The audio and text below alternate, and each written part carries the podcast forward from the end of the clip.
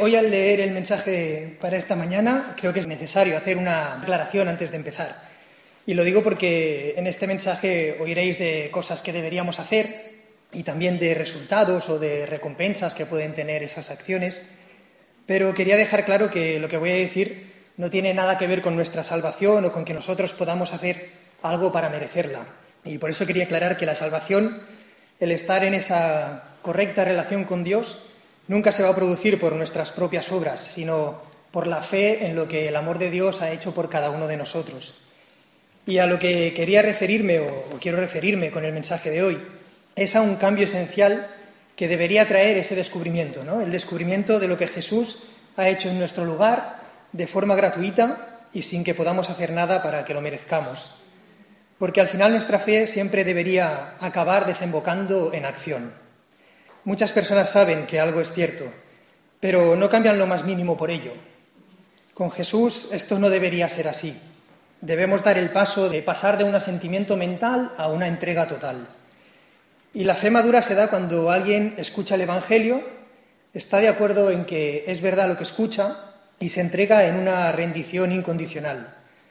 Y ese es el motivo del mensaje de esta mañana. Muchas veces vivimos bueno, no voy, a generalizar, muchas veces vivo de forma que he escuchado el Evangelio, estoy de acuerdo en lo que, en lo que escucho es verdad, pero eso no supone ningún cambio en mi vida.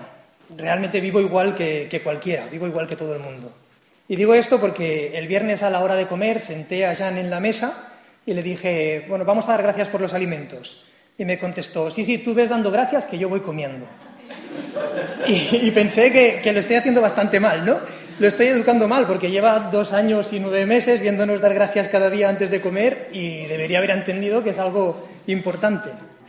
Así que me he ido fijando en qué hace él cuando cerramos los ojos para dar las gracias.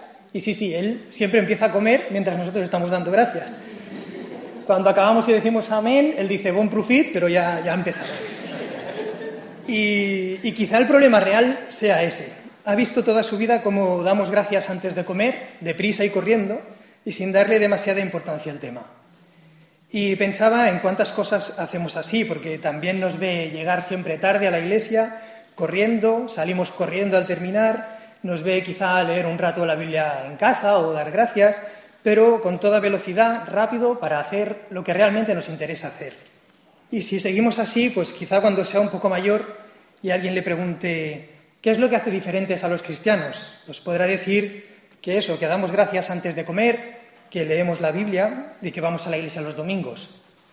O dicho de una forma más clara, no hay ninguna diferencia entre nuestra forma de vida y la de los demás. Aunque lo niegue de palabra, de hecho, comparto los mismos valores, las mismas prioridades y tengo la misma ética que todo el mundo. Y me vino a la cabeza, aparte de un versículo que dice, no os conforméis a este mundo. Y pensaba que sería difícil no estar más conformado de lo que estoy. Así que busqué el texto, que es un texto que se encuentra en Romanos, en el capítulo 12, los dos primeros versículos.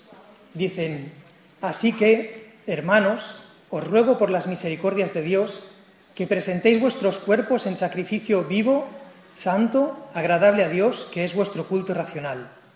No os conforméis a este siglo, sino transformaos por medio de la renovación de vuestro entendimiento, para que comprobéis cuál sea la buena voluntad de Dios agradable y perfecta. En las cartas de Pablo podemos encontrar los temas más profundos de la teología, pero siempre acaba con consejos prácticos y demandas éticas que deben reflejarse en nuestras vidas. Pablo nos habla del culto verdadero y de un cambio esencial. Nos dice que tomemos todas las áreas que tenemos que hacer todos los días, el trabajo, los estudios, el cuidado de los hijos, las tareas del hogar, nuestro tiempo libre, nuestras vacaciones, y se lo ofrezcamos a Dios como un acto de culto. La palabra culto, en el contexto en que Pablo la utiliza, significa realizar un trabajo de forma voluntaria, realizar un servicio a Dios, dedicarle la vida a Él. Así que para Pablo el, el, verdadero culto es ofrecerle a Dios nuestro cuerpo y todo lo que hacemos con Él todos los días. El verdadero culto a Dios no es ofrecerle una liturgia o un ritual, por solemne que sea, el verdadero culto es ofrecerle a Dios nuestra vida cotidiana, no algo que hay que hacer en la iglesia y que queda entre nosotros, sino algo que todo el mundo pueda ver.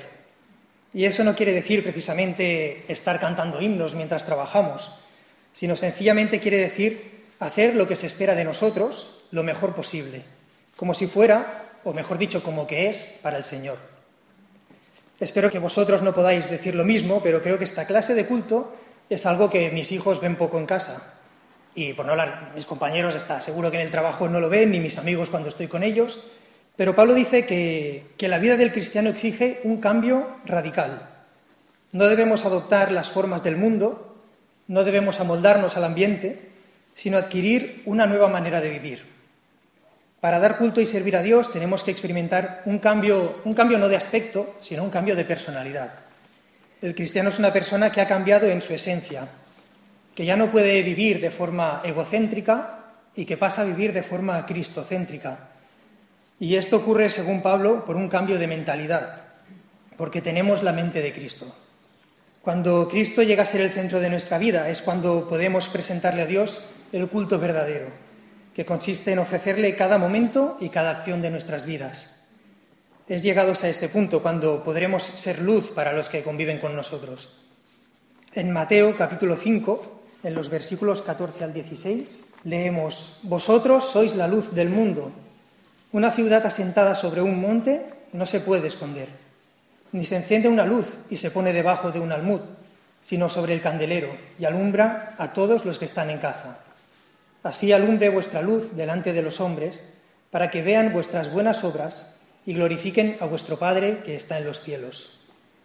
Podría decirse que este es el mayor cumplido que se le puede hacer al cristiano individual, porque en él Jesús nos manda que seamos lo mismo que él afirmó ser.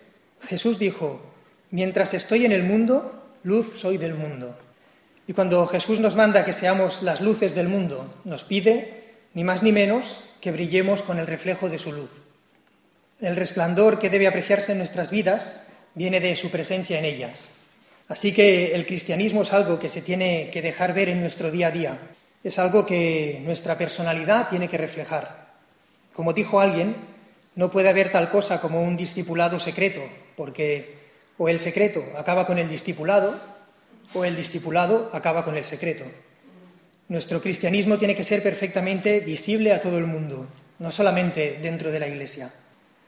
Una vida cristiana cuyos efectos no salgan de las puertas de la Iglesia, pues no le servirá a nadie de gran cosa. Debe ser visible en nuestras actividades normales y corrientes. Debe verse en nuestra forma de tratar con las personas, en la forma de tratar al camarero que te trae un café, o a tu jefe, o a tu empleado, o a tu mujer, o a tu marido, o a tus hijos, incluso a tu suegra, en nuestra forma de practicar un deporte o de conducir. Jesús no dijo, vosotros sois la luz de la iglesia, sino vosotros sois la luz del mundo. Una luz es además una guía. Lo vemos en los faros de la costa o en las carreteras cuando circulamos de noche. Una luz es algo que facilita el camino, así que un cristiano debe indicarles el camino a los demás. Es decir, el cristiano está obligado a ser un ejemplo. Hay muchas personas en este mundo que no tienen, quizá no tienen la fuerza moral ni el coraje para mantenerse firmes en solitario, pero si otro se adelanta, le seguirán. Si cuentan con alguien suficientemente fuerte o seguro en quien apoyarse, harán lo que deben. Y es nuestro deber adoptar esa posición. El mundo necesita luces que indiquen la dirección correcta. En el texto que hemos leído de Romanos se nos dice que si somos capaces de experimentar esa transformación en nuestras vidas, comprobaremos que la, voluntad de Dios es buena y agradable y perfecta. O sea que hacer la voluntad de Dios tiene grandes resultados.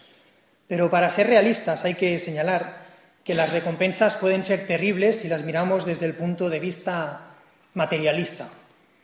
Bien puede ser que la persona que decide hacer lo que es debido pierda su, fortuna o pierda su posición o acabe en la cárcel o, acabe, o incluso pierda su vida. Miles de personas pierden hoy en día su vida en muchos países por ser seguidoras de Jesús.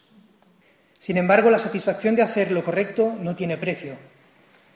Se cuenta la historia de un hombre que era el mejor cirujano plástico de Inglaterra, que durante la guerra dejó su consulta particular, en la que ganaba una fortuna, para dedicar todo su tiempo a remodelar las caras y los cuerpos de aviadores quemados o mutilados en combate.